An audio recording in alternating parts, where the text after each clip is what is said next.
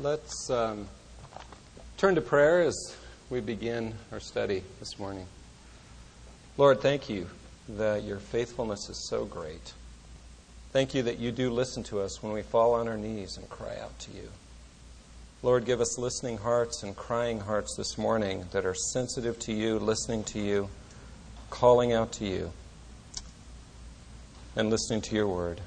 Speak to us, Lord. We open our hearts now to you. In Jesus' name we pray it. Amen. Well, you may be interested in knowing that today is Chris Rudell, our senior pastor. It's his birthday. So he's not here this morning, but my suggestion is if you'd like to go over and decorate his trees, his yard, or perhaps leave large and expensive presents on his porch, that would probably be fine too. But at a previous pastorate, a couple came in to me and began to describe their relationship. It was clear to her right from the very beginning that her needs were not met from the very start of their marriage. So as time went on, she tried to encourage her husband to be aware of her needs, to know what they were, and so she would say things and never really responded. She would say more. He seemed to withdraw. So she tried to say it a little louder, and she became more angry, more controlling. He withdrew more and more. She was trying to become the nagavator of the relationship. But that didn't work. She tried the silent treatment, punishing him. That didn't work. By the time they came to me, they were utterly, utterly miserable. Another couple I worked with, she was very attractive and played it up, used it, and was flirtatious with other men. And he was uncomfortable with that, said some things to her, and began to be very critical of her. And she, with a rebellious spirit, wouldn't give in, and he got more and more angry and critical. Pretty soon, nothing she did was right. By the time they came to talk to me, she was seeing another man. I was surprised she even came in. Here's some situations where the spouse is trying to have an impact on the other one and aren't doing a very good job.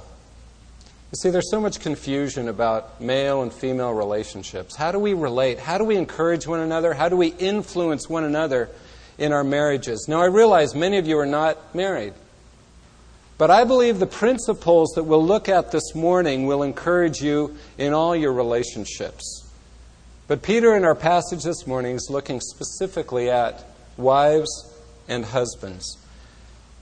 And in our day, people are confused. They have no idea, in many places, how men and women are to relate, how you can have an impact on your wife, how you can have an impact on your husband for good. But you know, in New Testament days, when Peter was writing this, it was very similar. There was tremendous confusion there as well. Yeah, there was the Middle Eastern influence where women were considered basically as cattle, just possessions to do the work around the house. So they were put down and dominated by the strength of their husbands. But there was also a tremendous movement in the Roman world for women to be given more status and more power and taking more control from men. In fact, Peter wrote the book of 1 Peter to Asia Minor. Well, the dominant city in Asia Minor is the city of Ephesus. In Ephesus was the cult of Artemis, or Diana. She was a goddess who was considered very powerful. She was worshipped by priestesses. The women ran this cult, essentially. The cult was actually started, it sounds like, as far as scholars know, by the Amazon warrior women. You may have heard of them, who had come down from the northern part of Asia Minor and started this cult of Diana. And so in the culture there was confusion about women taking control and taking power versus having no power at all. You add to that then, out of that culture, women are coming to Christ. And they're hearing the good news that in Christ there is neither male nor female. We're all equal in His sight. So does that mean there's no roles? What does it mean then about how men and women are to relate? There was great confusion. So Peter wrote a section in this book, 1 Peter, to explain how men and women are to relate as husband and wife. Let me give you just a reminder of what the book of 1 Peter, what it's about. Peter begins by saying that he's writing to the aliens and strangers. He's saying we as believers live differently than the world around us. The tools, the responses, the attitudes, the way we are to live is like being an alien and a stranger in the world. We don't fit in the world because we are to respond differently than the world around us. So Peter wrote this book, and he writes this section on marriage, and it's interesting to me that Peter was one who wrote from experience. Paul wrote from theory in Ephesians 5 when he talked about marriage. Peter wrote from experience. And can you imagine what it must have been like to be married to Peter? Here's a guy that was strong, powerful fisherman, impulsive, would fly off the handle at any moment, take control of any situation, even from Jesus, wasn't afraid to rebuke Jesus. He must have been a tough guy to deal with. But Peter learned through experience how his wife could influence him for good, and how he could influence her in a proper way that was very different from his natural way of responding. So let's look at 1 Peter chapter 3 together, verses 1 through 7. Let me remind you of the context. Chapter 2, verse 13 says, "Submit yourselves for the Lord's sake to every human institution." And then Peter goes on to describe how submission is to impact all our relationships as believers, with the world and with authorities, slaves and masters, because Jesus is the example, and he ends chapter 2 with saying, look how Jesus submitted even to insults and difficulties, kept entrusting himself to the Father. That's our model. Then he goes on to marriage. So it's important to see that what he's describing here is to characterize all our relationships, whether you're married or not. You see, the true sign of relationships for believers is submission. It's not dominance, it's not control, but it's submission, first to God and then to others. It's the ultimate expression of the Spirit. You see, the expression of the flesh is I have to take control, I have to protect myself, I have to look out for myself, look out for number one, take care of my own rights. But the expression of the Spirit is, no, God is taking care of me. Therefore, I don't have to demand my rights. But I can serve. I can have a submissive heart and a submissive spirit to whoever I'm in relationship with. So now he applies it to marriage. And he first talks to women, and he says, a wife of influence is one that is a submissive wife. Let's look at that. Verse 1 of chapter 3. In the same way, you wives. Notice how he says in the same way. Same way as what? In the same way as Jesus submitted to the Father and to those who are harming him, so we are to submit. In the same way, you wives, be submissive to your own husbands, so that even if any of them are disobedient to the word, they may be won without a word by the behavior of their wives, as they observe your chaste and respectful behavior. How is a woman to have influence over her husband? The world would say a woman has influence if she has power or prestige. Power in the sense of being able to control things. Well, I have influence if I can control the checkbook, if I have a career that gives me some control over my own life, if I have my own bank account, if I have many friends, if I have a lot of money. Somewhere in my life, if I have some power, some sense of control, then I can have influence in life. Other women would say, well, it's more prestige. It's having the right friends.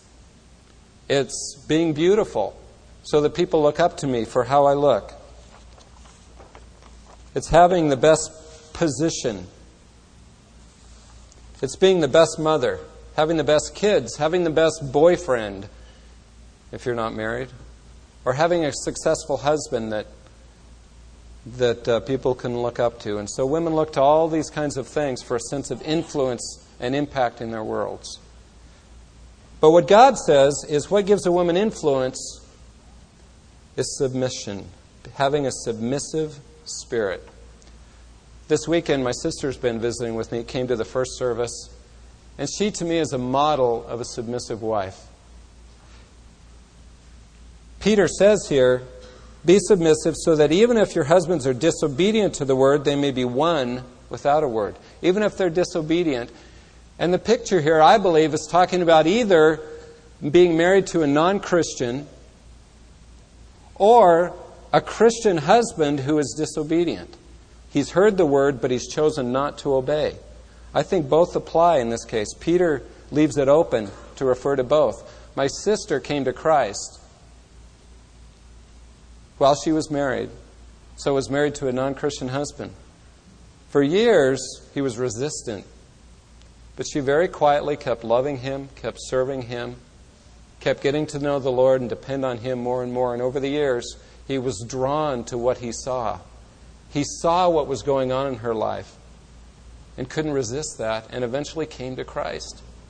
It's delightful to see what God has done in her and through her. But the question is, we need to expand on it, I guess. What is submission? Because we're really confused in our day and age about what that means. The NIV Study Bible says submission is to yield one's rights. The word submission means literally to rank yourself under another. It means to voluntarily entrust yourself under another person, entrust the responsibility for your relationship to your husband. To not take control and demand control, but to entrust yourself to his authority. Place him under his responsibility. That's literally what it means. But let me say, this doesn't mean you're a slave. It doesn't mean you do whatever he wants. If he says, if he's an alcoholic and says, go buy me booze, I do not believe it's submissive to do it. And we'll see why in a few moments. If he's physically abusing you, I do not believe it's submissive to just stay there and put up with it. That is not true biblical submission as it's been thought of in the past and used against women in the past. I like the way Nancy Groom puts it in her book, Married Without Masks. She says, a husband needs his wife to be willing to place herself under his leadership in the family, gladly and without a critical spirit. She must be strong. But she must also bring her strength into place under his headship and initiation. Integral to a wife's submission is her respect for her husband as a man. She is to truly honor him from her heart. A wife who disdains or demeans or emasculates her husband, and there are infinite ways to do it, violates the essence of a submissive spirit. When a man finds a wife who will gladly respond to his leadership and consistently show her respect for him, he has found a rare gem, especially if she's also a woman of substance and feminine strength. That's her view of submission. Well, let's look at what Peter says submission is here in chapter 3. Peter says that there's two aspects to submission, your actions and your attitudes. The outward behavior and the inner person of the heart. Let's look first at the outward actions. Notice verse 1, he says, so that even if them are disobedient to the word, they may be won without a word by the behavior of their wives. First aspect of behavior he points to is, if you're to be submissive, you are to respond without a word. Now, does this mean you say nothing to him if he's in disobedience? Well, the implication is if he's disobedient to the word, he's heard the word. I think he's describing a wife who has said it, who has said, this is what God says, I believe. But she said it once without trying to remind him over and over and over again. Why does Peter point to this? Why is this so important? Because it's what a woman will tend to lean on as her tool of trying to influence her husband. Is her tongue. But I think what Peter's saying is it's the wrong tool. It's like taking a hammer and trying to remove a splinter. from your finger.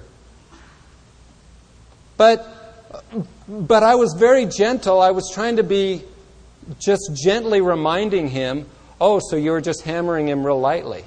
Oh, well, did that get rid of the sliver? No, I don't think so. See, it's the wrong tool, Peter says. Your tongue, ladies, is not the tool that God's given you to influence your husband if he's disobedient, if he chooses not to respond the first time. The first time. So he says, respond without a word. Think with me for a minute about this. If he's already disobedient to God, he's heard the word somehow, either through you or through a friend or somewhere, and it says he's disobedient to the word, so he's not responding to God's words. What makes you think he's going to respond to yours? And even if you could demand and pressure him into responding, that's not what you want, is the control of the relationship ultimately. So first he says, do it without a word. That's the wrong tool. Secondly, says verse 2, as they observe your chaste and respectful behavior. First he says chaste. That's an old-fashioned word. It just means pure. Pure behavior. It means staying pure, doing what's right, not giving way to pressure or compromise, but continuing to put the Lord first and making sure you're doing what He says first and foremost. Not giving into bitterness or rage, not punishing your husband. Oh yeah, without a word, huh? I'll give him the silent treatment, all right. No, that's not pure behavior. Pure behavior is saying, Lord, help me to do what's right, even though this man is not responding as I would like him to, or even as you would like him to. I know one woman whose husband said, well, I think it'll help our relationship if you sleep with another man. She did it, thinking that was submission. That's not pure behavior. That is not biblical submission. He says, stay pure. Don't try to influence him with your words. Stay pure. And then thirdly, have respectful behavior. This means always treating your husband with respect. Women, there's something about us men that longs for respect. And especially when a wife treats us with respect, when deep down we know we don't deserve it, that powerfully, powerfully affects us. It's not a guarantee, but it certainly opens the door for God to work in our hearts in powerful ways. So God says, women, continue to treat your husbands with respect. Later on, Peter uses the example of Sarah. Sarah is amazing to me. Women in the Old Testament, you know, who Abraham said, well, Sarah, by the way, we're leaving all our friends, family, everybody we know. We're going to a totally different culture, and we're going to live in a tent for the next 40 years. Yeah, that's my dream, Abe. But she went along.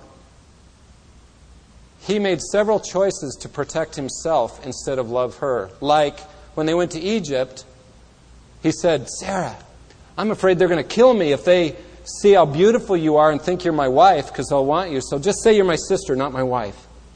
Put her in a very dangerous and possibly immoral situation. And you can argue whether that was the right thing to do or not, but God honored her because she went along with it, and God protected her. Abraham went on and made other mistakes. And then 25 years later, he did the same thing. I'm afraid because you're still so beautiful that they'll kill me to get to you, so say you're my sister. And you know what? Sarah did not say, that's it.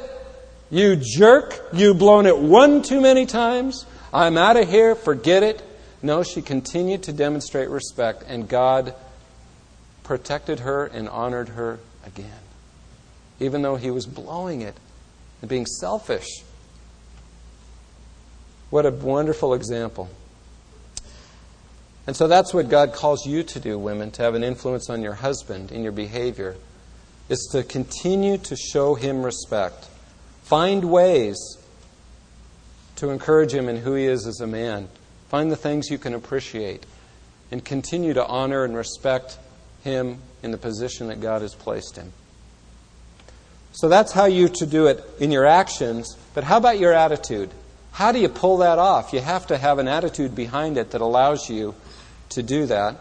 And Peter goes on to talk about the attitude that has that kind of impact. Verse 3, "And let not your adornment be merely external, braiding the hair, wearing gold jewelry, or putting on dresses. But let it be the hidden person of the heart, with the imperishable quality of a gentle and quiet spirit, which is precious in the sight of God." He says, wives, you want to know what really influences a husband?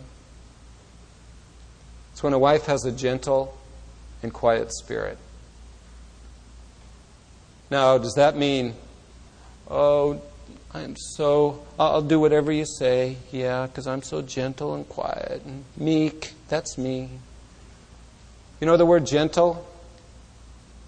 Used 4 times in Scripture. It's used here, one other place, and then it's used twice of Jesus himself. "Come to me, for I am gentle and humble of heart." It describes not a meekness that says you can run over me. It describes the strength of character that says, I am strong enough inside that I don't have to demand my way. I don't have to demand my rights. I don't have to be critical and pushy and selfishly assertive. I don't have to manipulate this situation. But rather, I have a trust in God that allows me to respond in a good, loving way. There's a calm spirit within in whatever situation I'm in. It's an inward peace and strength. That's the attitude that influences a man, that causes a man to say, what is going on here? How do you get there? How does a woman get to a place of having a gentle and quiet spirit, which is precious, invaluable in the sight of God? Well, in verse 5 and 6, he gives us some hints. He says, "For in this way, in former times, the holy women also, who hoped in God, used to adorn themselves, being submissive to their own husbands. Thus Sarah obeyed Abraham, calling him Lord, and you have become her children if you do what is right, without being frightened by any fear." 3 keys to having a gentle and quiet spirit, ladies. First, in verse 5, these women adorned themselves also who hoped in God. The key ultimately is you have to put your hope in God.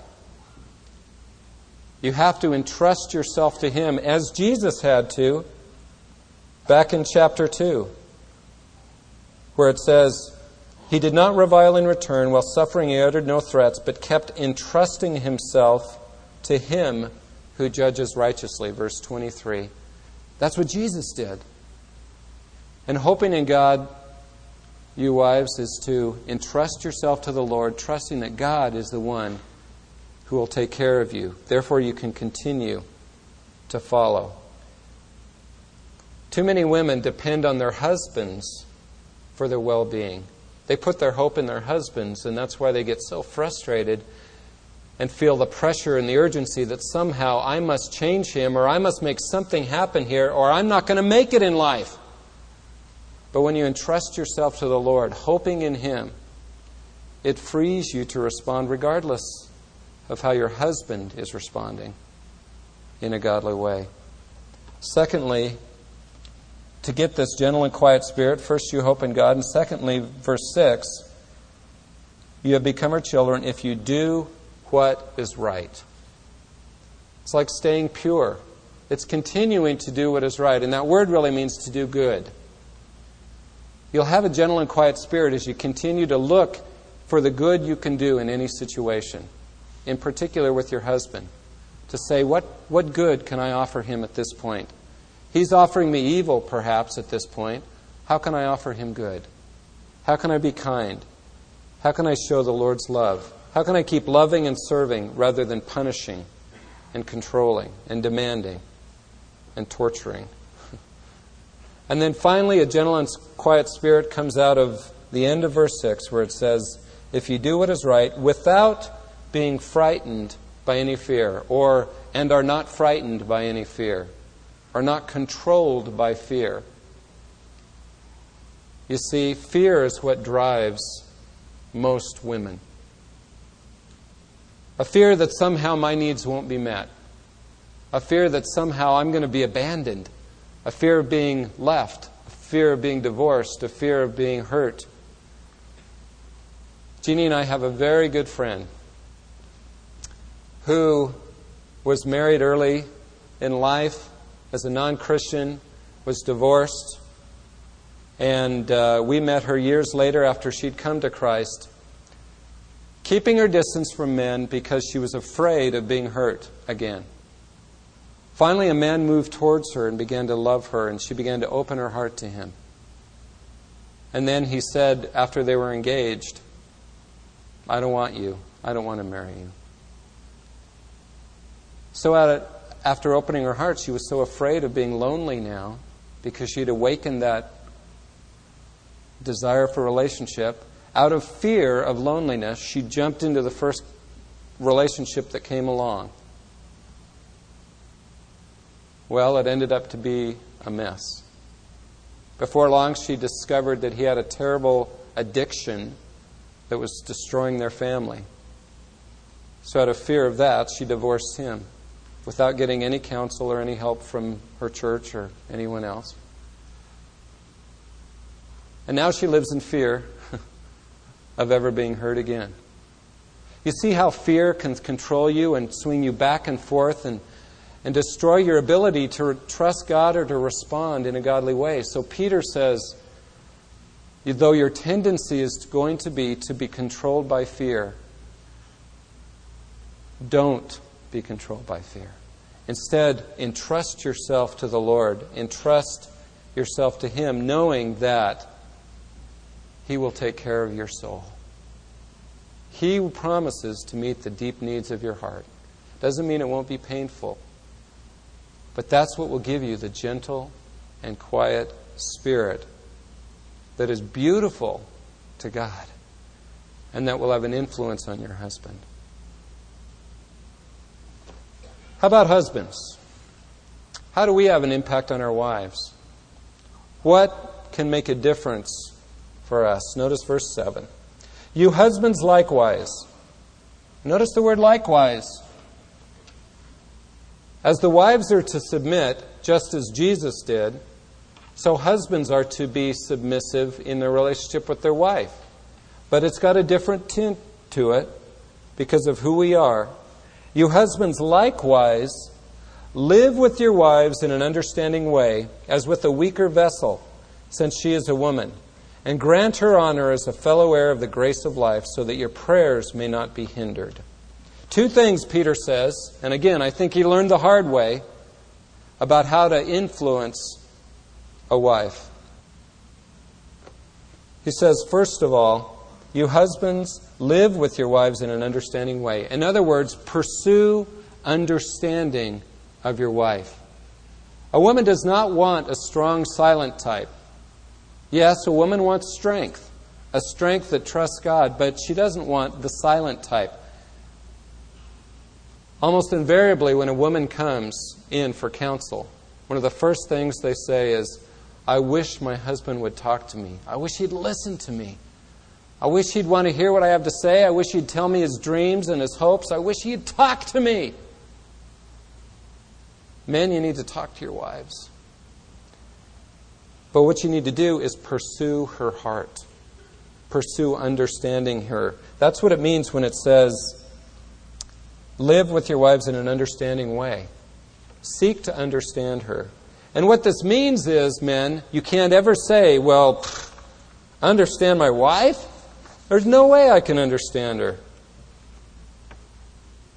And I've heard that a lot, and I've sometimes said that.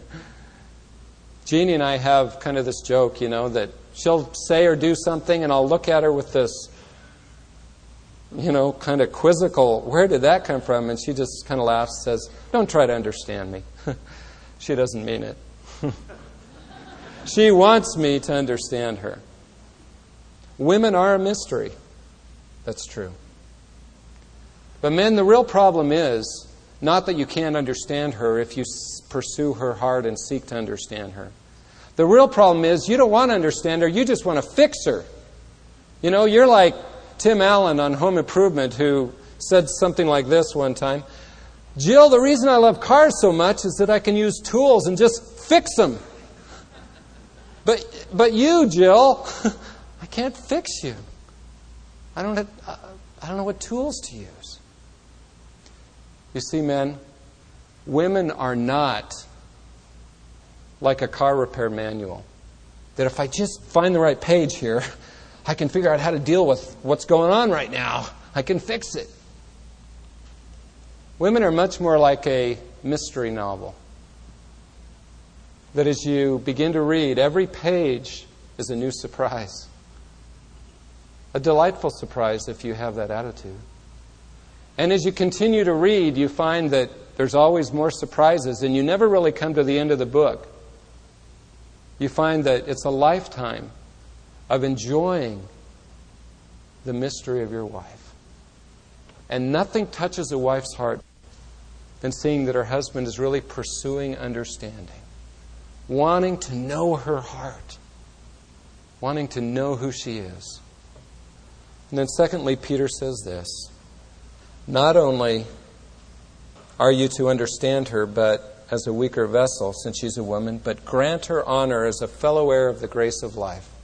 Let me just make a comment. Weaker vessel here, it's been discussed. What can that mean? Is she weaker emotionally? No. Actually, studies show that women handle their emotions far better than men do. Far more men have nervous breakdowns and don't handle life. No, I think it's simply physical. That Peter knew, as a big, strong fisherman, he could dominate and intimidate his wife just physically, as men have done throughout history.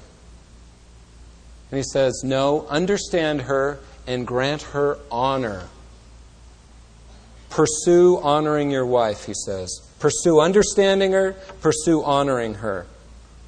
How many men have I seen that are destructive in how they talk about their wives? Either in public or in private. To her. Cutting her down subtly.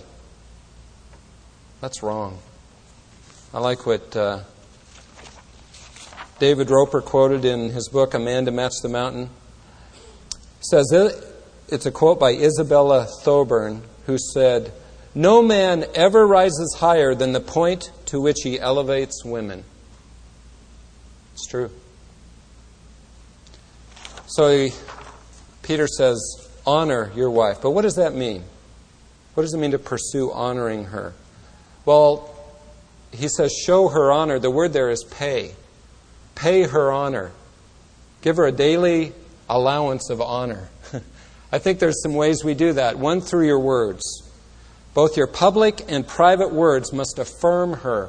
And not just what she does or how she looks, but for who she is.